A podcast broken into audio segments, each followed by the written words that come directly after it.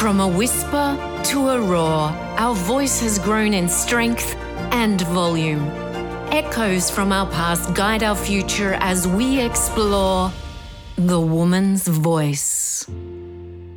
Well, today is another one of those special days. Today, I am honoured to have Queensland's Minister for Housing and Communities, Minister for Digital Economy, and Minister for the Arts, Leeanne Enoch. Welcome, Leeanne. Oh, thank you so much. Very pleased to be with you. It's just an absolute privilege. And thank you for taking the time because I know that your schedule is incredibly busy. So we're going to get straight into it.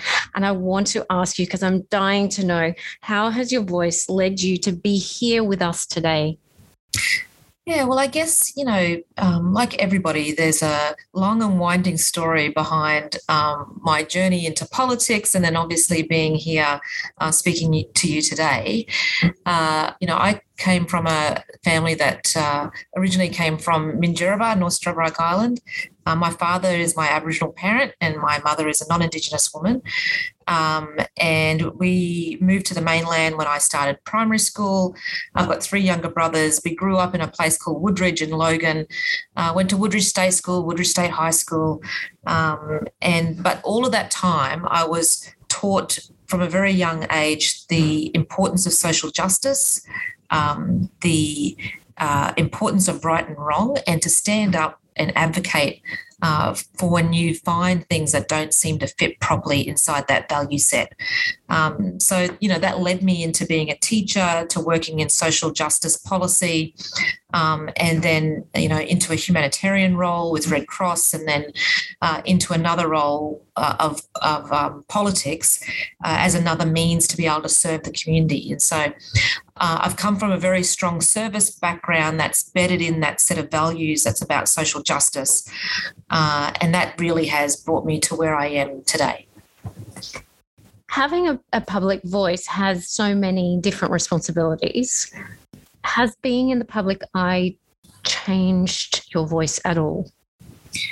I think um, it's probably strengthened it and become a much more confident voice over the years. Certainly, uh, you know, to be absolutely upfront with everybody, I know that, um, it, you know, uh, being a being a politician, there's a huge learning curve right at the very beginning of the job because you realize pretty quickly that every single word that you're saying, every inflection, the tone of it, all of that's being um, received in a way that you know you wouldn't normally uh, experience um, outside of this this particular kind of job.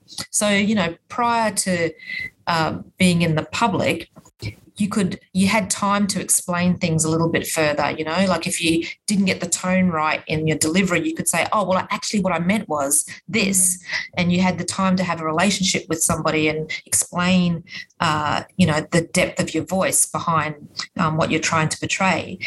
Uh, but certainly at the very beginning of this role, um, the huge responsibility, remembering that uh, not only am I responsible for, uh, you know, more than 30,000 people in my electorate, but as the first Aboriginal woman ever elected to the Queensland Parliament, the first Aboriginal person to ever be a minister in the cabinet, and still the only Aboriginal person to be a minister in the Queensland cabinet, um, the responsibility to a whole community of people beyond my electorate was um, in the very beginning quite overwhelming.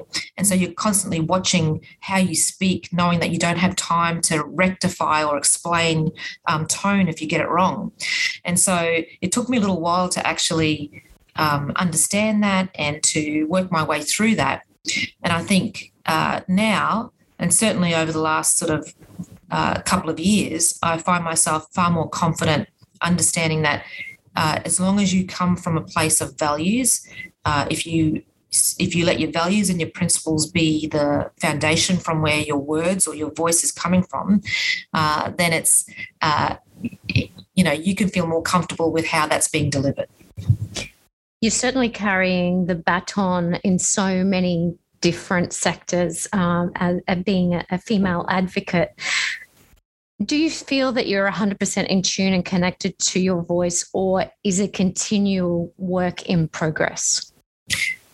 Um, I think I think like for all of us, it's always a continuous work in progress. Um, you know you're learning you, you learn so much about yourself every day with every interaction uh, with every new relationship that you're building um, whether that be a business relationship a friendship um, i get to meet hundreds of people every week um, hundreds of incredible people with amazing stories that you can't help but have uh, you can't help but for them to impact you in some way.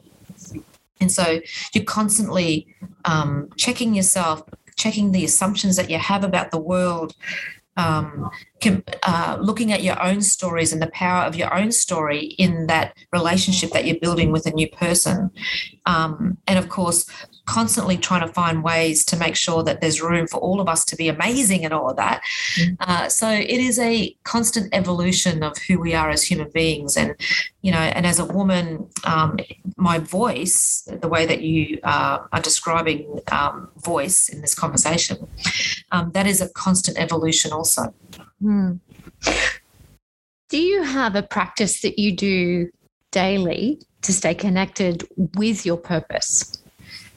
Um, that's a really, I think that's a really important question for all of us because you can get lost in the responsibilities of a job. You can get lost in the, um, I guess, the perceptions of other people in in jobs and particularly in this job i mean you only need to look at social media it just uh, you know you could get lost completely in uh, some of the uh, very bold things that people want to have to say about you, uh, you could get really lost in that. Um, and so there are a number of rituals I think that we all have to have. Otherwise, you do get you go down the this sort of um, vortex, if you like, that's made up of everybody else's perspectives, and you know you can see that in uh, in every relationship that you have.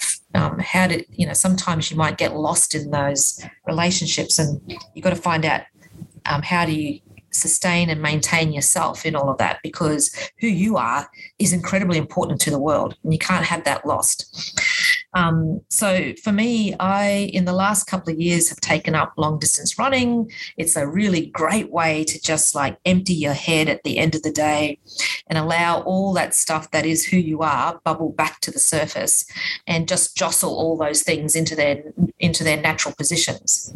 Um, so that's become a real um, part of my uh, daily, if not um, weekly routine of finding those that time to just do that little bit of jostling all by yourself out on the um, out on the footpath, if you like, and to just leave some things behind that are not important. And it really is that sort of tuning in to uh, assess the things that you've picked up through the day and to to assess whether they're are they important are they things that I should be, um, uh, you know, spending some time on to, to reflect about myself, or are they really just nonsense and, and noise that um, are only there to just distract from your real purpose? So um, I do that. I do engage in um, uh, meditation whenever I can.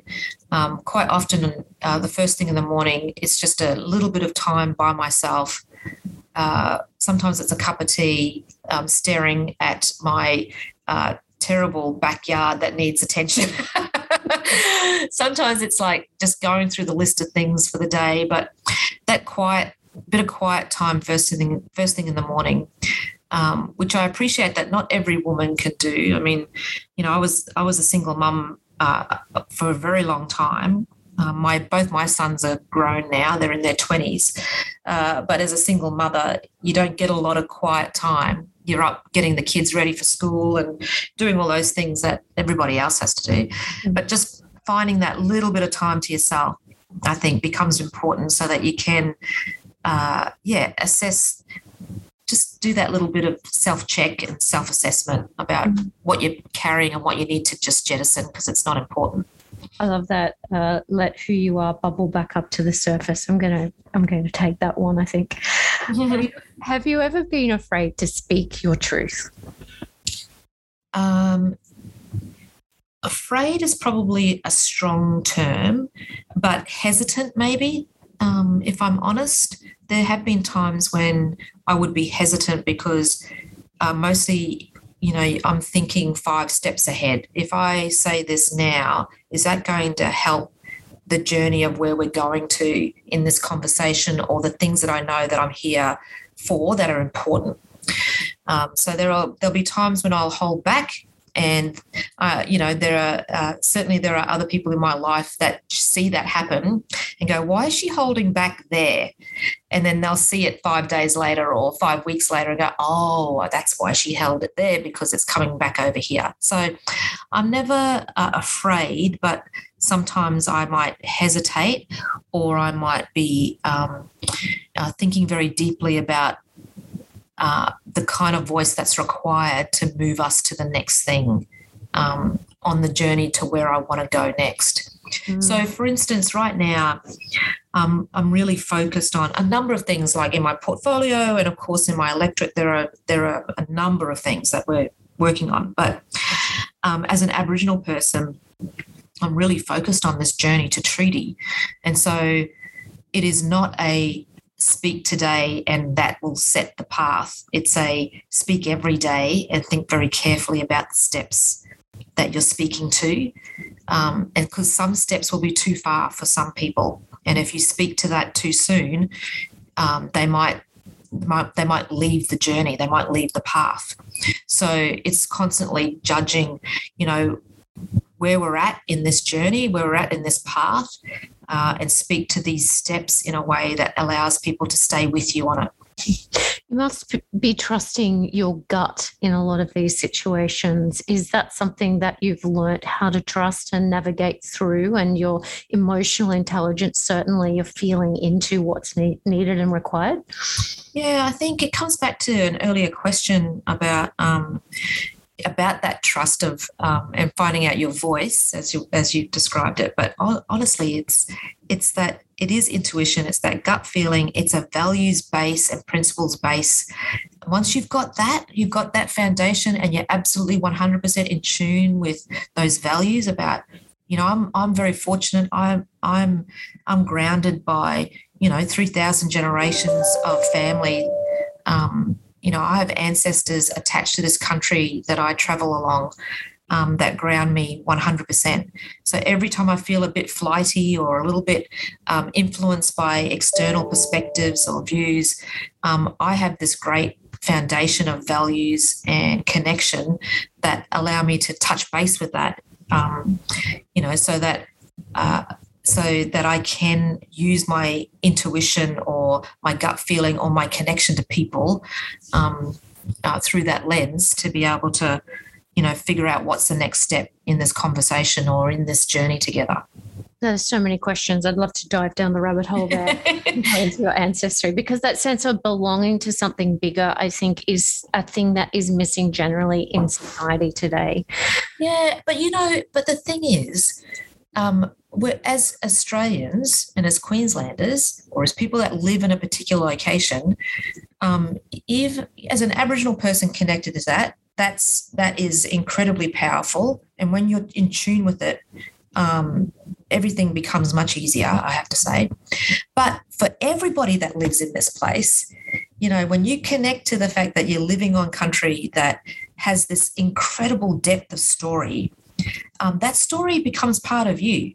And when you let that story into your life and you connect to it, you get the benefit of it all as well. You know, so um, everybody can connect to this great ancestry that we that is attached to this place called Australia or Queensland. Everybody can do that. Um, all it takes is just to open your heart and your mind to it, um, check your assumptions, um, and uh, you know touch, touch base with your own story and connect that story to this one. It's you know it's a it's a great gift that we have for each other. Beautiful. Do you like the sound of your own voice? Um, I I that's a hard question.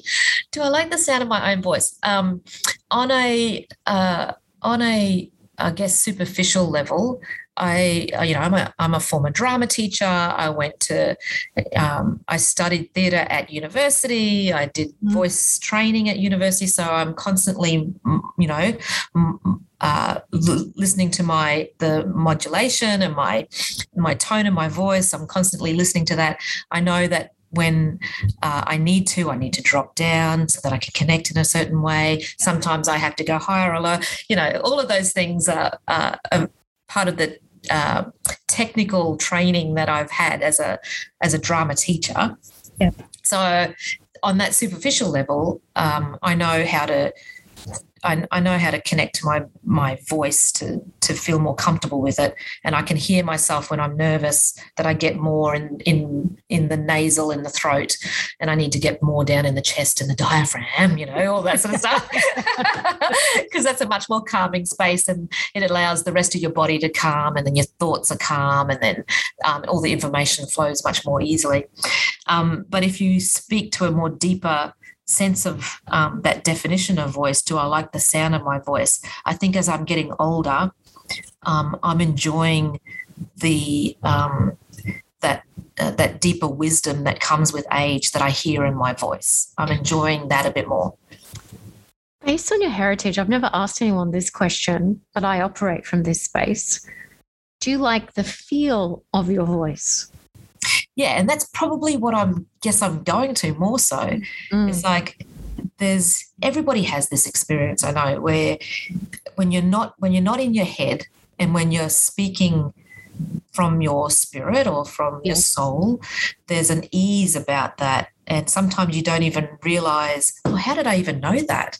Or yeah. how did i even where did that come from? Yes where did that come from? I find myself as i get older you know, I'm, I mean, I'm 53 now. Um, and as I, you know, mature, I feel like I'm more and more in that space. And that feeling is such a fantastic feeling because it is all about that connection to uh, where you come from, who you are, your ancestors, and that deep sense of value and, and principle that um, comes forward in, when you're in that space. And I think that's a pretty powerful space to be in. Absolutely. Do you feel that women are still apologizing for being in the conversations generally? Uh, yeah. Um, I th- I think I think fundamentally we are. I mean, we I don't hear the word sorry so much anymore. You know, oh, sorry, sorry for speaking out, but or sorry for interrupting, but um, you know, I'm probably talking from that level of eh, you know we've just spoken about about feel. You know, yeah, and and you're very connected with nuances and inflections. Mm. There's that there's that tone in the female voice sometimes that that says, "Look, I'm really sorry, and I don't mean to bother you." Yes, yeah, absolutely, and that's yeah, that's where I was headed. We don't don't necessarily say it as much. Like I think even 20 years ago, even 10 years ago, sitting around boardrooms, um, you know, I would hear that quite often from the handful of women that were sitting in the room. Uh, I'm sorry, sorry to interrupt, but can I ask a question? You'd hear that a lot. Um, I guess now I don't hear that as much, those words, but you're right in saying that quite often the tone is still there.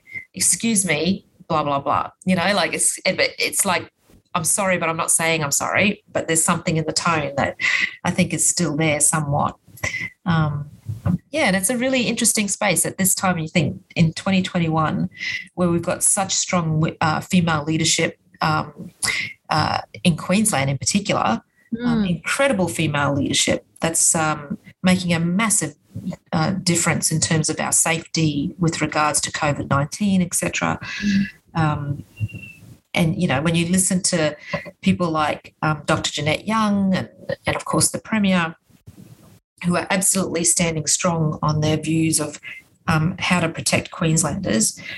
Um, you've got all that strong leadership, and yet sometimes you still hear in other in, in other parts of our business and community world that tone of apology that I'm sorry I'm speaking out, but I need to on X Y Z. Yeah. Many women find it difficult to make themselves heard and in those important conversations.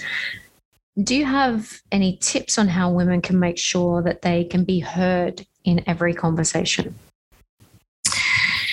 Yeah, I guess um, the, the thing that I've always grown up with, and and sometimes this is challenging in a um, uh, in a non-indigenous world but uh, you know, I grew up in a in a uh, culture and a community where sometimes the most powerful um, things that are being said are not the words that are being spoken, and so sometimes being heard is not about speaking actual physical words, um, but you know the actions and the um, presence that you have in a room.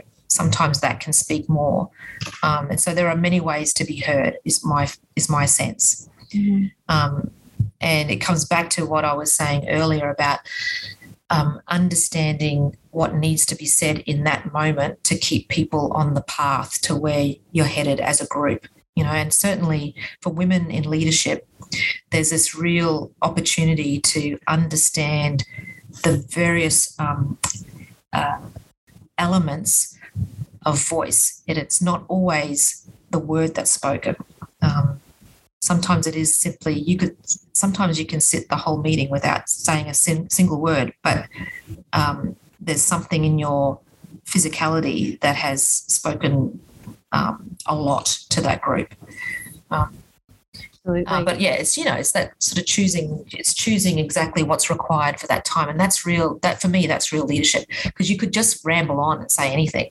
Yes. Um, and that's not helpful. Yes. What is your intention when you walk into a room? More precisely, how do you want to make people feel? Um, you can imagine that I walk into all kinds of rooms, lots of different rooms, um, you know, boardrooms, uh, community um, centers, uh, large convention centers, you know, lots of different rooms, rooms with thousand people, rooms with two people. Um, but the thing that remains the same every time I walk into every room is my first my first desire is to connect with the people in the room. So whether that is one person standing sitting opposite me, um, or the thousand people in an auditorium.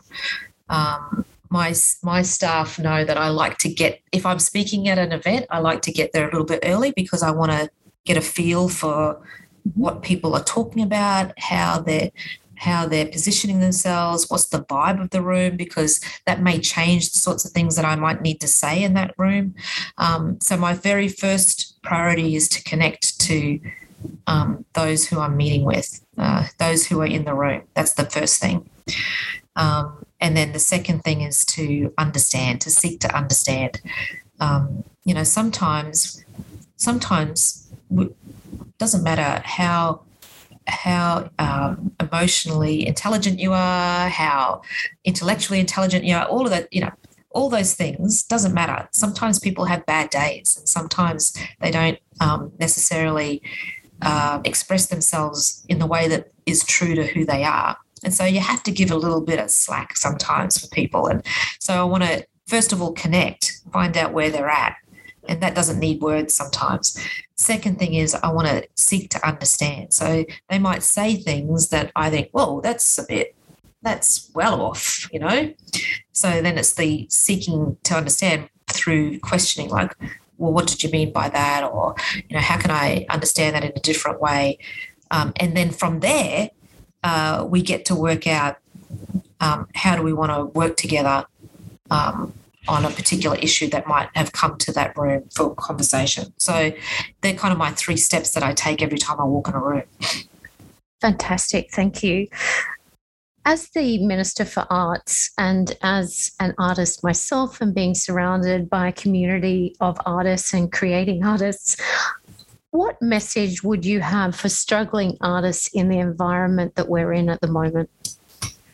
Well, I don't think it's a um, you know, honestly, it's not an understatement to say that this is probably the worst. This is the worst period of time that the arts industry has ever experienced in this country. Um, it is incredibly tough. Um, it's unpredictable. Uh, you know, we've seen in New South Wales now. Um, you know, they're going to. I mean, overnight, uh, as we are. You know, today it's the Today's the um, 18th of August, and overnight they had over 600, um, well, 633 new cases overnight yeah. and three more deaths, you know, uh, from COVID 19. Um, and they will most likely be shut down for quite a long time, um, trying to get on top of that.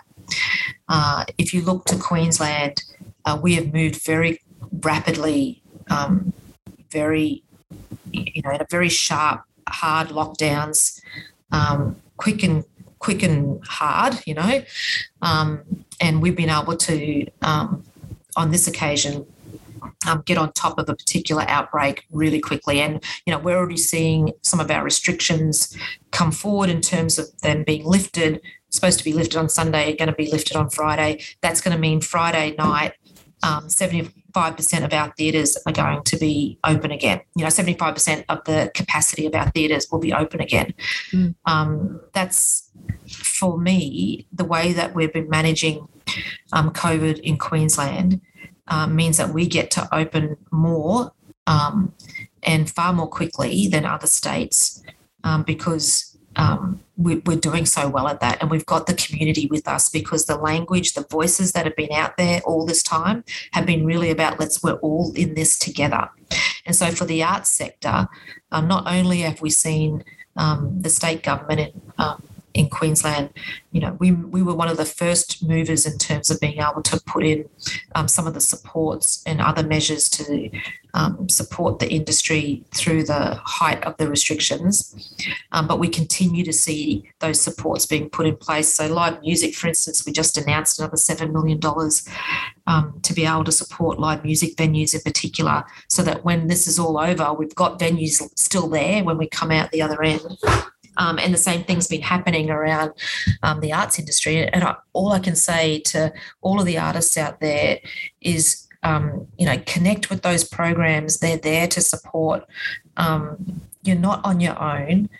Um, you know, please find every way you can to connect with what the government's putting out there to support you.